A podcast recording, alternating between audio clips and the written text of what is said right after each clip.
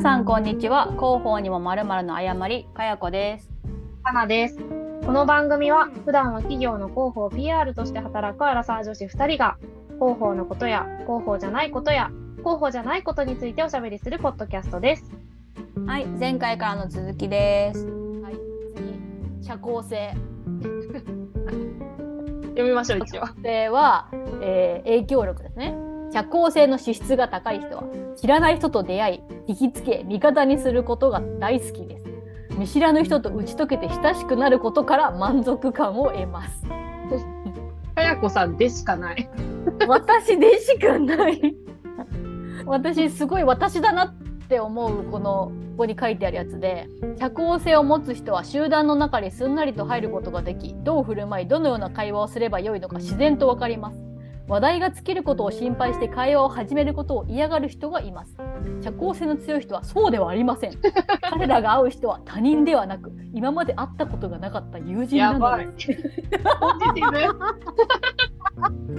他人ではなく会ったことのない友人なんだ。ブ。すごい、ここポエジーな。なんでこんなポエポエティックなんだろうここだけ。い他人ではないんですね。そうなんですか？やそうなんだと思いました。私もびっくり。でも確かにこのここに書いてあるじゃないですか。話題を尽きることを心配して会話を始めることを嫌がる人がいますって書いてありますけど。えそんなことあるって思いました？よ読みながら。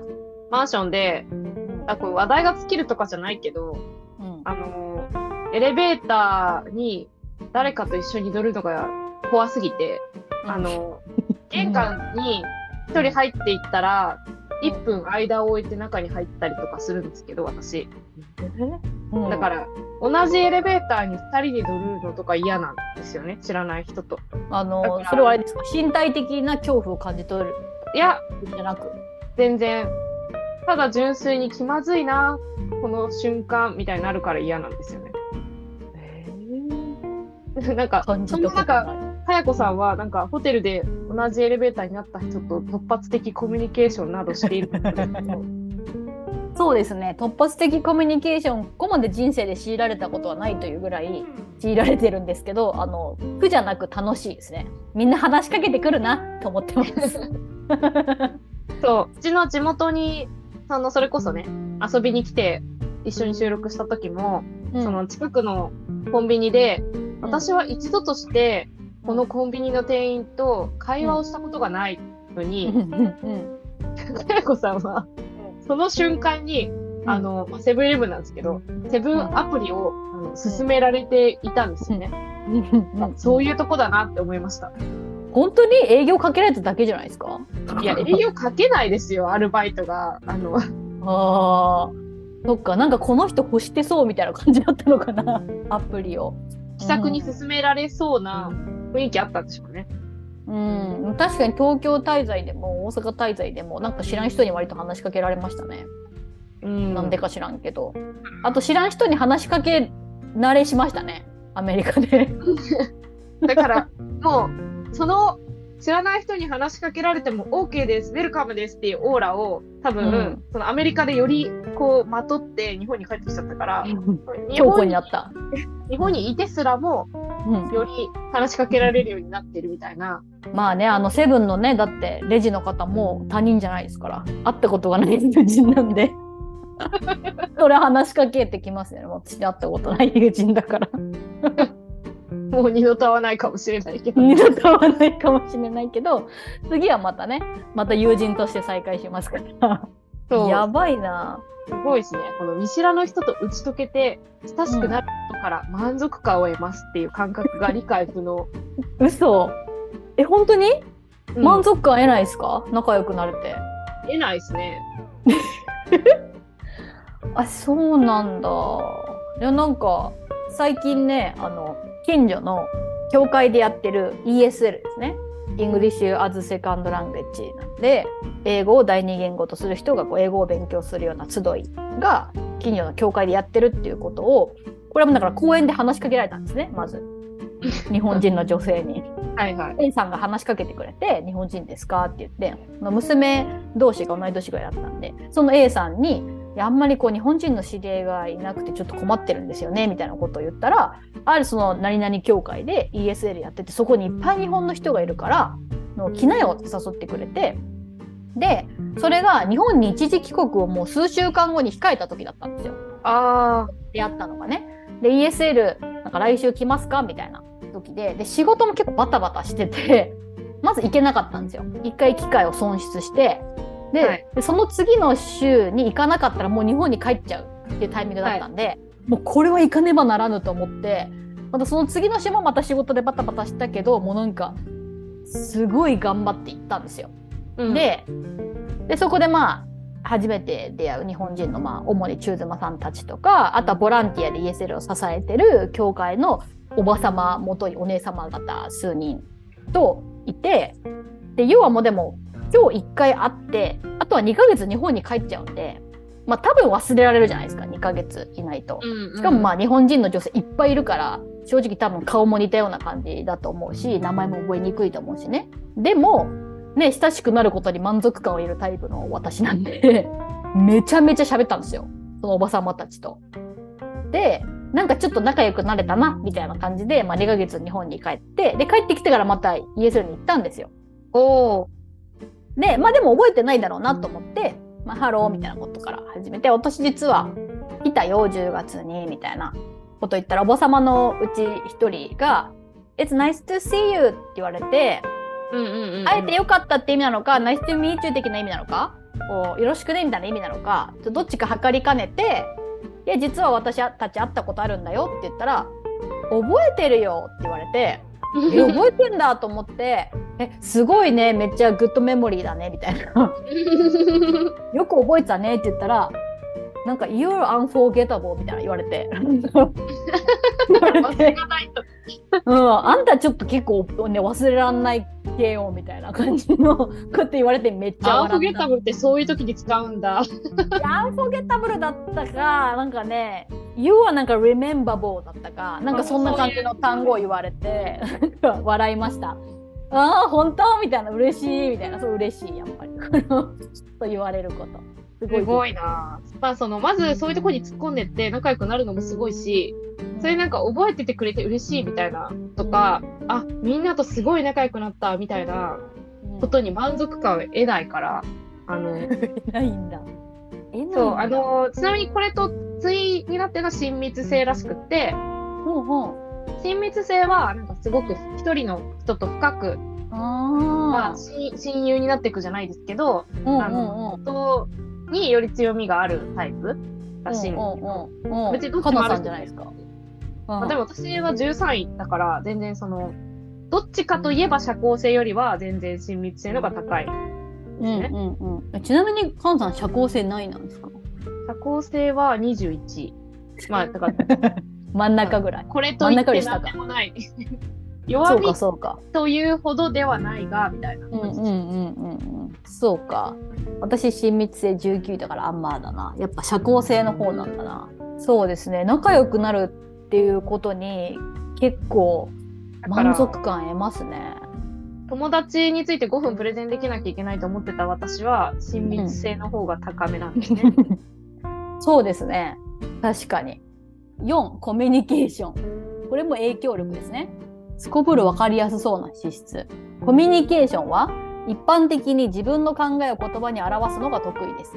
話術に優れ、物事を印象的に説明するのが上手です。コミュニケーションの才能を持つ人は説明すること、描写すること、進行役を務めること、人前で話すこと、書くことが好きです。天性の才能を生かしてアイデアや事実に命を吹き込み生き生きとしたものに変えることができます。考えや行動をストーリーやイメージ具体例比喩に展開させます。It's me って感じですね。そうですね。もう何も言うことがありません。普段このポッドキャストでしていることだな。うん。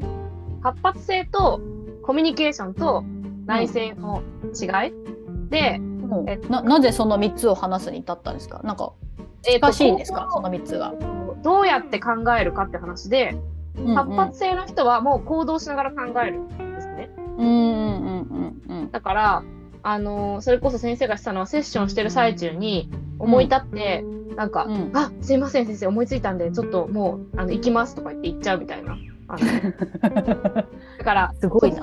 味玉作るみたいなキルだと思うんですけど、おお確かに今7位に入ってたわ活発性。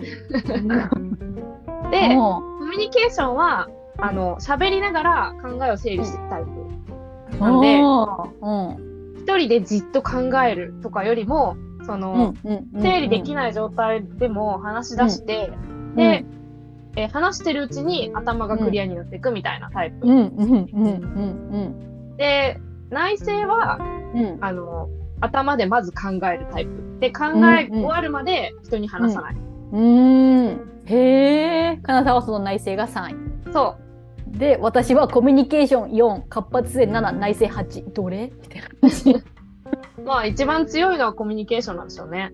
うん。でもやっぱ人に話すのが一番ですね。とりあえず話すんでやっぱ。人に、うん。それかなめっちゃ面白いな。で最後。5位が個別化なんでそうですね。かなさんと一緒ですね。それぞれ違うのがいいっていうね。だから、こう、すごい個別化した上で、めちゃくちゃコミュニケーション取ったり、それぞれの人にこう影響を及ぼしたりしていく感じですよね。かよこさんの場合は。うんうんうんうんいやさんの場合はマジで広報という職がピタリだなっていう感じですね。広報もっとコミュニケーションできなきゃダメだと思いますけどね。だそうかな？なんかブレインの感じですね。うん。そうそうそうそう、コミュニケーションとか、その実行できないとか、その社交性がちょっと低めみたいなことを、この戦略的思考で全て補ってるみたいな。あうんのうんうんうんうん。なるほどね。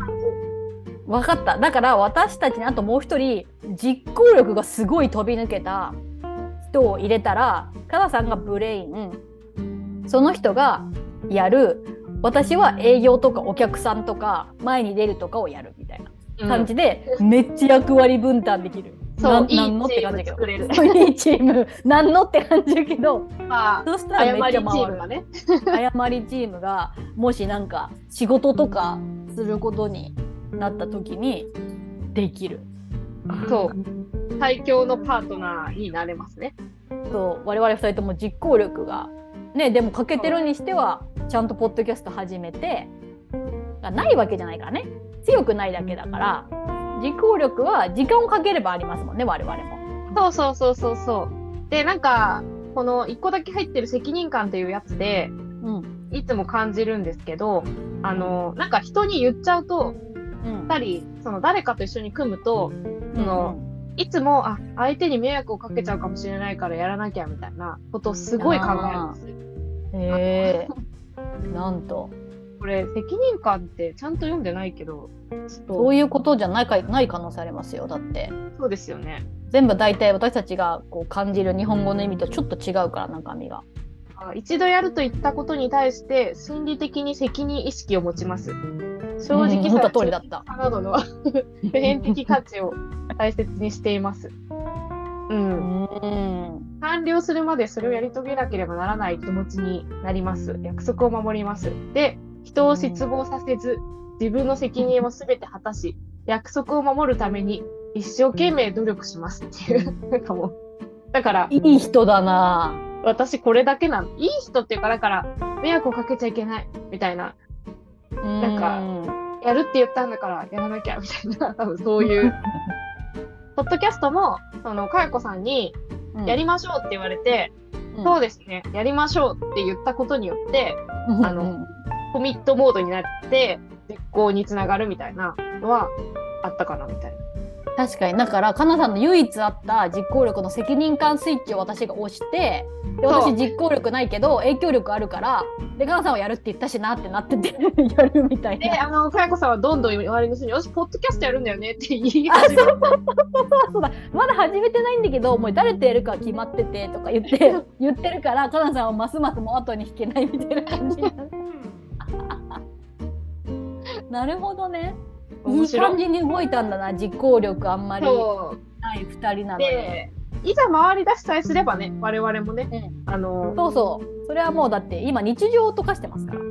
だって別にね実行力なくったって美味しいご飯食べたいしみたいな本は読みたいしみたいなのと一緒ですから。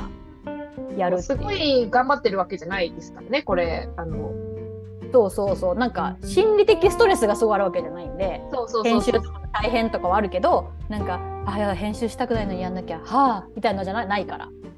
そう。間に合わないみたいな焦りのストレスはあるけど 今週出すやつ まだ終わってないみたいなのはあるけど別に嫌な作業じゃないんで。そうだからまあ、続いていると。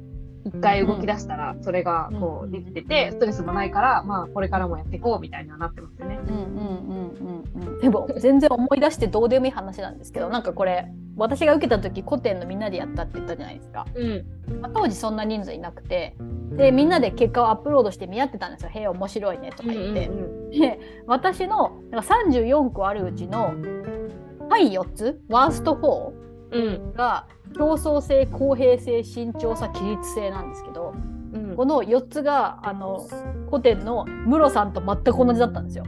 2人とも、順番は違ったかもしれないけど回4つ一緒でえ？ってなったっていう回4つが一緒だから何なんだって話なんですけど 苦手なことに似てるんだねっていうか多分耐えられない勝手にすること一緒なのかもしれないねってなりました。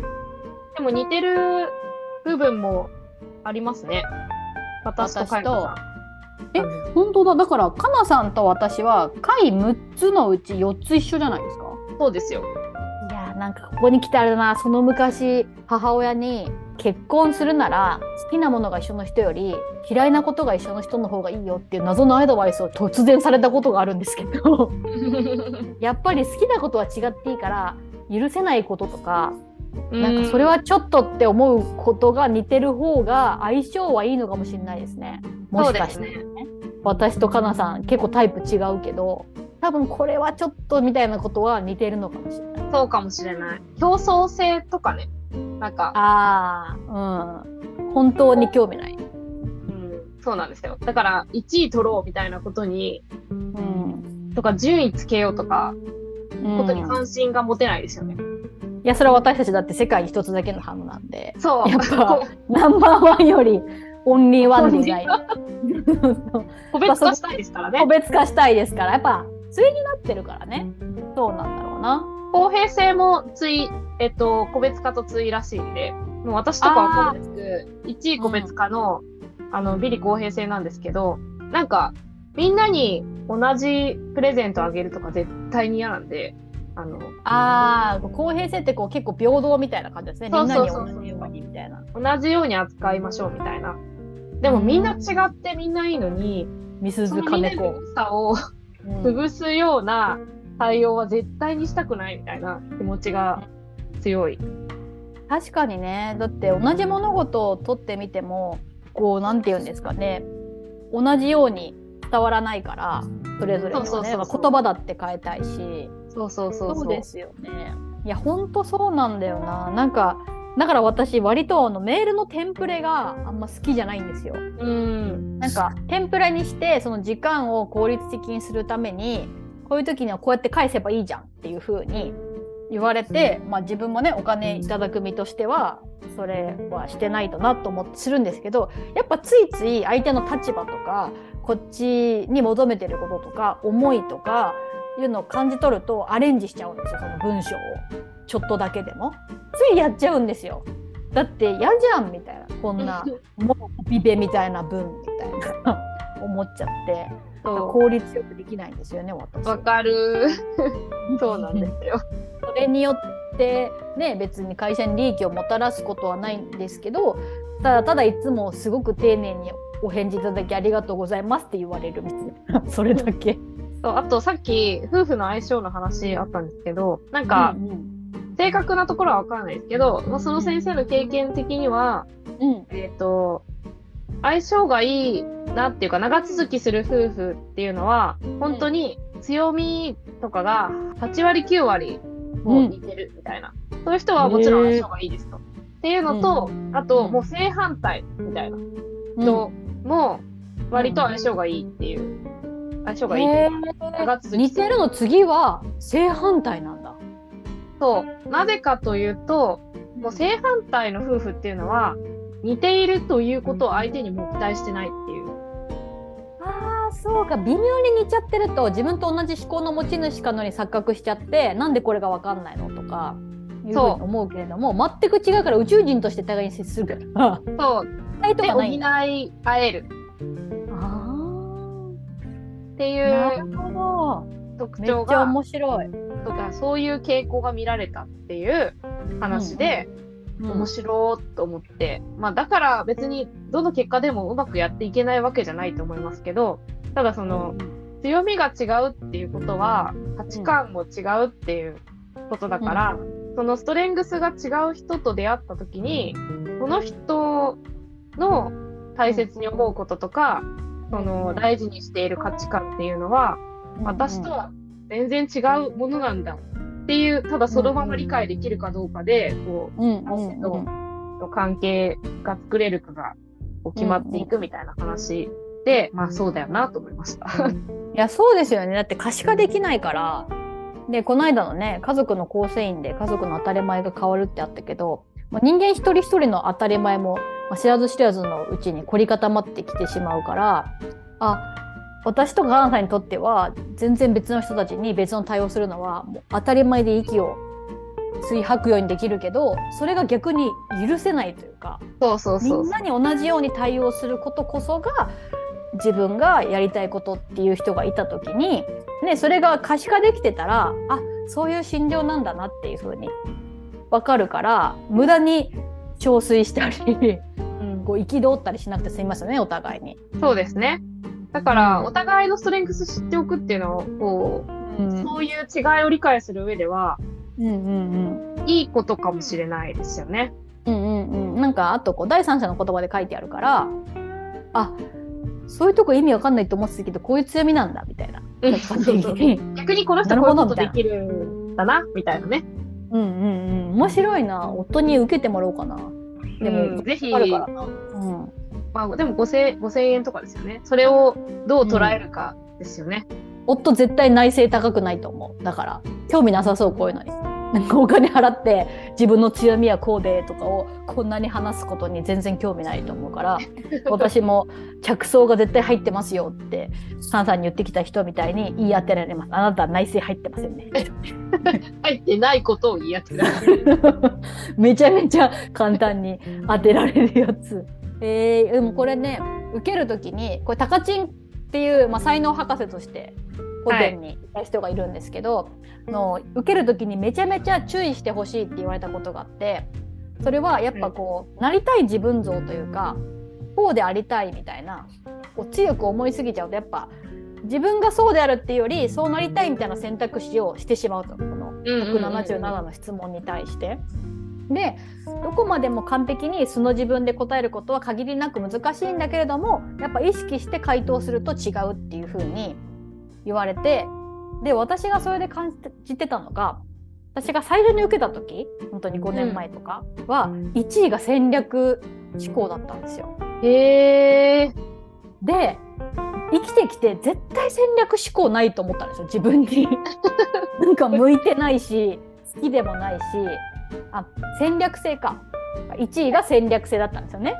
でなんでなんのかなと思ってたけどやっぱ戦略性がある人にまず惹かれるし戦略性がありたいとも思うしでもある種戦略性あるんですよ私。ゲームとかうん、この場を。どう組み立てるかみたいなことに対してものすごく戦略性があるけれどもなんかそれは仕事とか人生とか壮大なプランとかには全く生きてこないタイプの結構だからまたパフォーマンス系の戦略なんですよ。この場をどう回すかみたいな。でそれがやっぱ1位なの違和感あるなと思ってて高知のその説明を聞いてあなんかこうパフォーマンス的なところで自分は戦略性があるという、まあ、思いとそれをいろんなところでも活かしたいみたいなその強みだったらいいなみたいな思いで多分ややそっち寄りの回答しちゃうんですよね。はいはいはいはい。こう自分でも気づかないレベルでどっちかなっていう時に例えばどっちでもどっちだとも言えないじゃなくてどっちだといえばあるかといえばあるにしちゃうみたいな感じでそれをものすごくものすごく意識して自分を盛らないぞ盛らないぞってやったら今回言った結果になったんでやっぱこうね盛らずに答えるっていうのはすごいうん。その、先生も言ってたんですけど、その、これがブレールっていうのは、まあ、いろんな理由があるんですけど、そのうちの一つが、これ、その無意識レベルに浸透しているようなこう思考を探っていくようなテスト。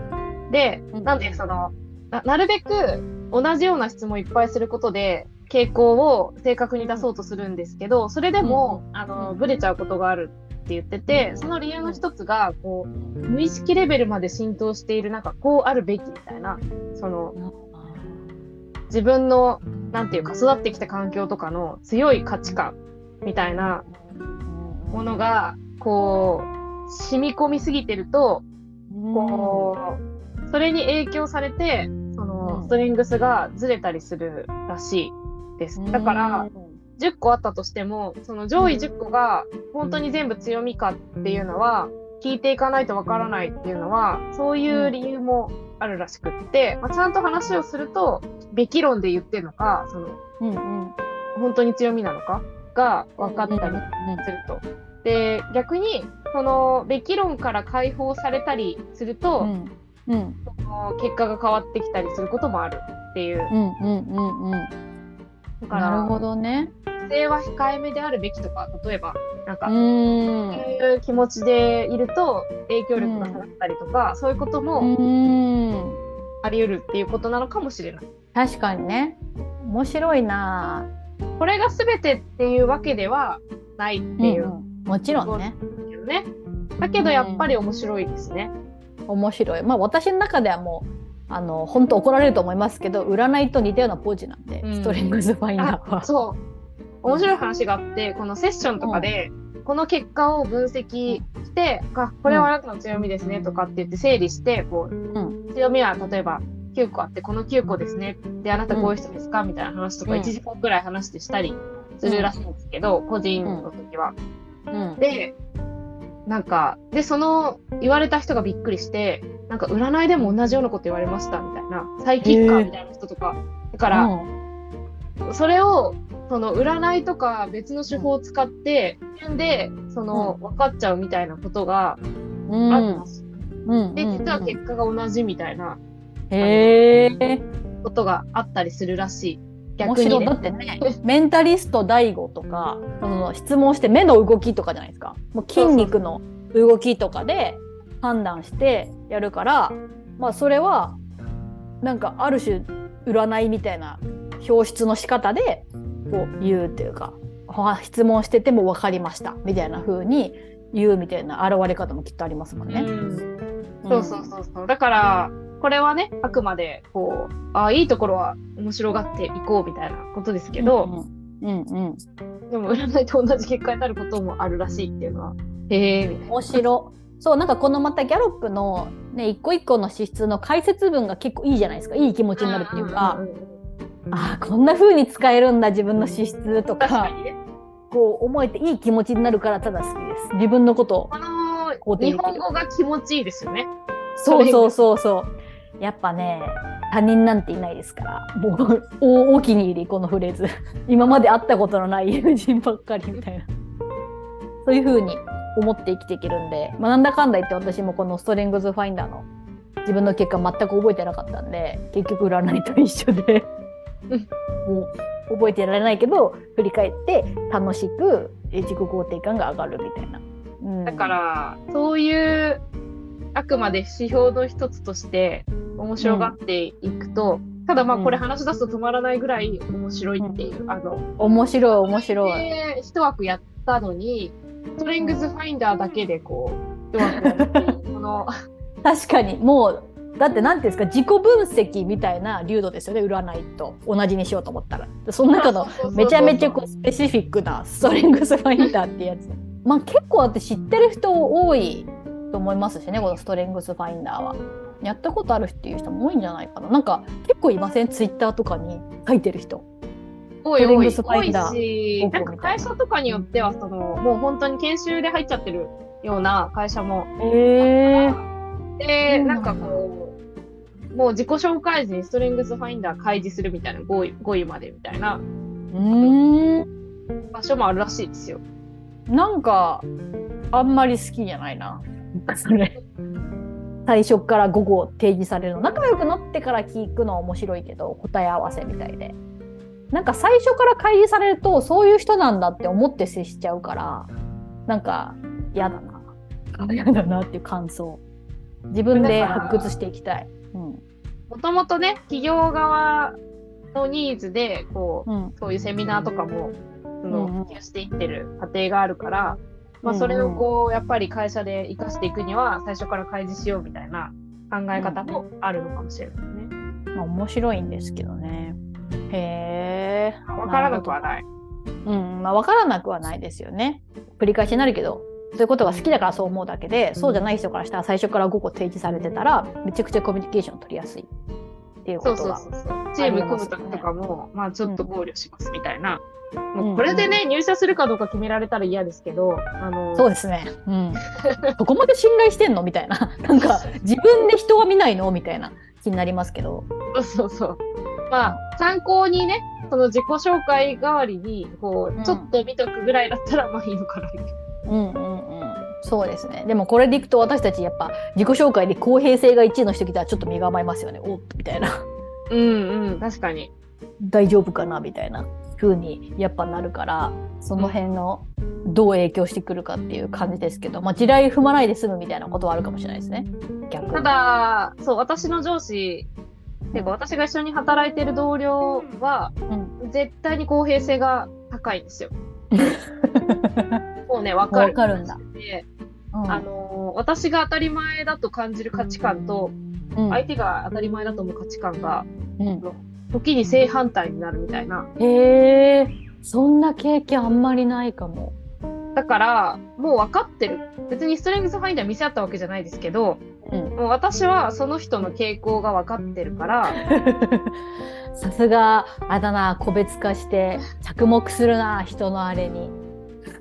公平性が求められる場所例えば、リスク対応みたいな、うんあのネガティブなことをどうやってこう、なんなんていうか情報を開示していくかみたいなこととか、うんそういう時にうん圧倒的に正義感が発動するんですよね。公平性の人の方が、私のなるほどなるほど輝くんだそういう時。そうなんですよ。だから、なんでそう思うかはしっかりお互い話し合いつつ、得意な仕事がずれるから、仕事を分けやすいみたいな。そうかも。輝く場面が違ってね。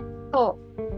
だから分かってれば、それを分かった上で接すればいいし、うんまあ、傾向と対策ができるし、うんうんうん仕事も結局両方強みだから、その、うんうんうん別のところで強み発揮することで、なんかこう仕事がこう、より網羅的に進めるうんうんうんので、まあ、悪くはないんですよね。確かにね、まあ、価値観なんて、ね、このストレングスファインダーでいくと、まあ、資質34個ですけど人の構成要素って膨大にあるし A という事柄に対してどう思うかみたいなことからも全部違うわけですから全然まあそのうちの一つぐらいに考えておけば付き合いやすくなるかもしれないですねそうです過剰にね。捉えすぎず。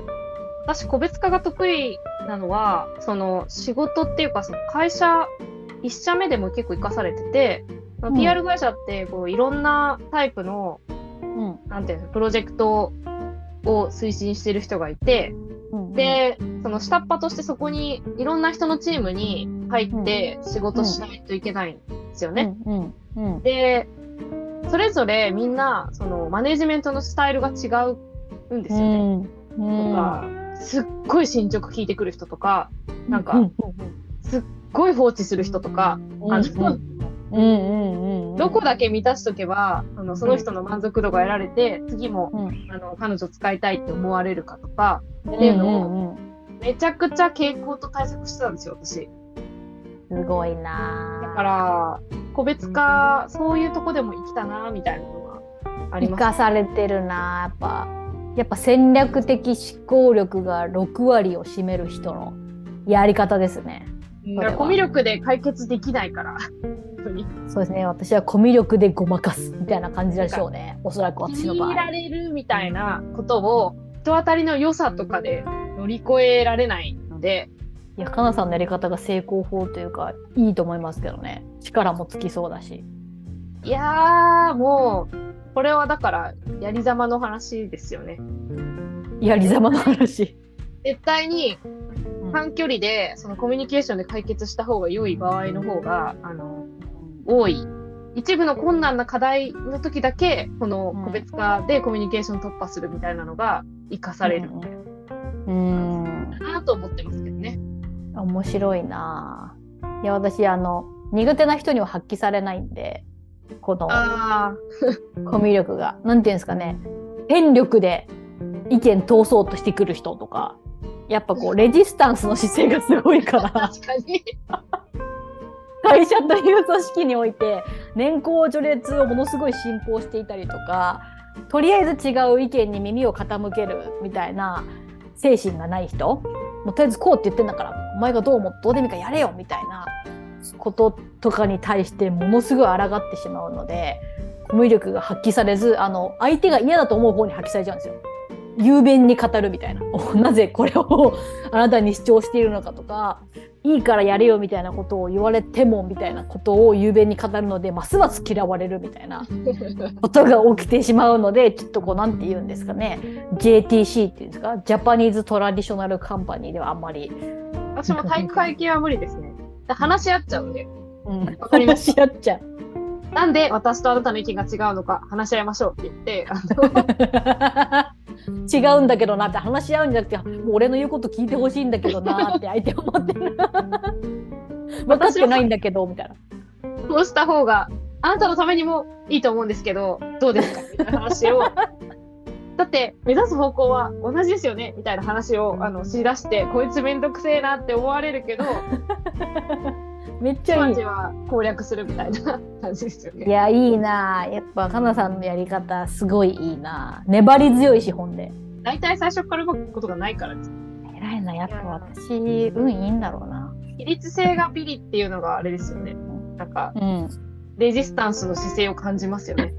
そうね私のビリ規律性だからもう本当にルールだからって言われることに1ミリも納得しないみたいな。えっとルールだからってのは別に答えにはなってないからみたいな なんかなぜそのルールができてみたいな ことを言い出す言い出す。本質を捉えてないですよねみたいなことを言ってこの規律をちゃんと守る人に意味嫌われる。すごい現れてるわと思ってこのいや、あれ、ここに来てエピソード話すかって感じですけど、新卒で入った会社で、最初3ヶ月はもう新卒だけを集めて、毎日研修だったんですよ。授業を聞いてみたいな。で、その時にシースルーな服を着てたんですよ。透け感のあるね。で、それは水色のストライプのボタンのシャツで、まあ、ちょっとこう透けてる感じなんですよね。で、まあ、中にキャミソール着てる時もあれば、T シャツ着てる時もあったんですけど、こうなんていうんですかね上品な感じの透け感の割といい服と自認してたんですよ。うんうんうんうん。で、まあ普段はそれにジャケット着たりしてるんですけど、まあ、暑かったら脱いだりとかしててでそれをあの人事の本社の人事の人に呼び止められてなんかそういう服を着るのはちょっとみたいな言われたんですよ。男性の目もあるでしょみたいな言われてもうレジスタンスですよね。あみたいな。男性の目があるから何なんですかみたいな。別にいいですよねみたいな。何がいけないんですかみたいなことを言ってめちゃくそ嫌われましたその人事の お姉様に。なんかもうなんならその時もそうやってちょくちょく刺されてたんですよ。何その服みたいな感じでね。でまたたまたま、まあ、言ってもでも新卒で百何十人とかいるから同期がそんなに何回も何回もその新卒のお姉様と会うことないんですけど、指導役のお姉様と会うことないんですけどなんかその時はね私が廊下歩いてたらね向かいから来ちゃったんですよその指導役。あってうわ嫌だなと思ってでその日に限ってまたシースルーの服着ててでうーんと思いながら歩いてたら「あちょっと止まって」って突然向かい側から言われて。そんなことある。なんか本当ねドラマに出てくる人みたいな感じだったんですよ。でで止まったんですよ。は？って言って。でうーんなんか2歩下がってみたいなこと言われてどういうこと？と思って2歩下がろうとした時にちょうどそこにこうなんていうんですか教室のドアがあってでドアの、まあ、真ん中がガラスになっていてで光が漏れてたんですよ。多分光のところに立たせてシースルーは光がけててみたいなことを言わせたいんだなっていうのを下がりながら察知してめちゃめちゃ大元で2歩下がったんですよ。で2歩下がれば多分そこにぴったりぐらいだったんだけどめっちゃ大股で下がったから普通に何ですか止まった時と2歩前と全く同じだったんですよ。でうーんってなんかちょっと困っててで向こうもなんかわざとそこに立たせたいみたいなことを私に伝えてないから2歩言われた通り下がったからなんかそれ以上言えなくてでしょうがないからまたちょっと嫌味言って去っていくみたいなことがありました。おもろ。え、それは面白いエピソードすぎるでしょ。本当 そんなに面白いですか？いやー、2歩下がってみてくれるみたいな、その、遠回しな嫌味？そしてそれを察知して、その抗議することもなく、なんか、なんか、大股で下がる。大股で下がる、その、そのレジスタンスの姿勢が、かやこさんらしいし、すいません、あの、以後気をつけますって言って、ニコって言って、その、適当に対応するっていう選択肢もあったはずなのに、なんか、本当そうなの。本当にそれができなくて高校生の頃もわからん何かの誤りで言ったかもしれないですけどスカート短いぞって言われて先生に。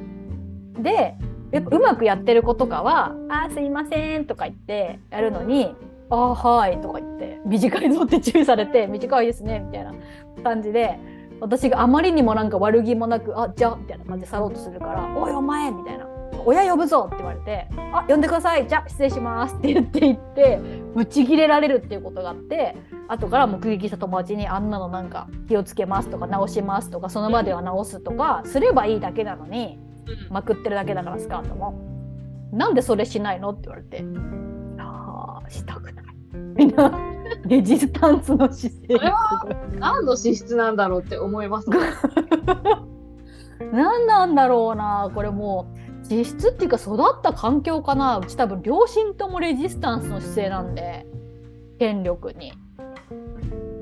それでしょうね、まあだから、規律性がワーストっていうことに、まあうん由来するのかもしれないですね。で、やっぱ影響力じゃないけど、なんかやり過ごすみたいなことを良しとしないその正義感みたいな。うんなんかなんて言うんですかね武士じゃないですけどやっぱ誇りがあるんで自分がやってることに しょうもないことで言いますけどなんかそれを立場が上だからとかルールだからとかいうことだけで曲げてこようとする人に対してなんか嫌なんですよ。ちゃんと説明されてちゃんと向き合ってくれてなんか納得したら全然変えますけど理由とかもないしこっちの立場とかもなく言われるのは嫌なんですよね。多う分ん、わかりますけどね。私も同じこと思いますけど、で私は話し合っちゃうか、ただ一人傷つくか、どっちか。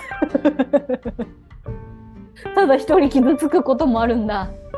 あります、あります。なんか、なんでこの人にこんなこと言われなくちゃいけないんだろう、もやもや、みたいな。ことあで、ーこう、それこそお焚き上げできないまま、うんそうか。みたいな行動しないし、それを人にシェアして、なんかこう、これ良くないよねって、周りの人に言ってもらおうみたいな気持ちもあんまりなかったりするから、ああ、そうかそうか、確かに。そうかそうか。だからこう、お焚き上げする、あの、プロセスみたいなのは別にないわけですね、母さんの中に。これはもう、じゃあお焚き上げ行きで、みたいな感じで、私すぐ話すけど。最近は思いますよ。あの、かやこさんの良い影響を受けて、あの、こおお、焚き上げてる。れは焚き上げ案件だな、みたいな、あの、こと思いますけど、あの。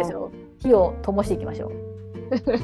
あんまり燃やしすぎて、あの、煙じゃなくて炎にならないようにして。ほんとね、焚き上げてばっかりも不健全ですから、私多分傷つけられた時とかにすっごい顔に出るんでしょうね。なんか思ってることあるなら言いなよみたいなこと言われるから、なんか一人で傷つけないみたいな。何こいつみたいな顔を絶対してるんでしょうね。こう嫌なこと言われたら。嫌なこと言われたら引きこもっちゃうんですよね。うんそういうところもあるから、見せちゃうから、顔に出ちゃって。うんうんああ、そうかそうか。こあのーう、シャッターを閉めるんですね、シャット。そう、こもっちゃいますね。あ、うん帰りますみたいになって、何回かある仕事で悲しいことがありすぎて、帰りますって言って、うん。たこと。ああ、なるほどね。そうか。やっぱあれだな。私はだからすぐね、まあ、剣を抜くけど、カナさんを変えるっていう。帰るっていう。もう、一旦距離を置こうみたいな。もう、うんうんうん。ちょっと冷静になろうと。まだね。なんでこんなことが起きてしまったのかみたいなことで、内政。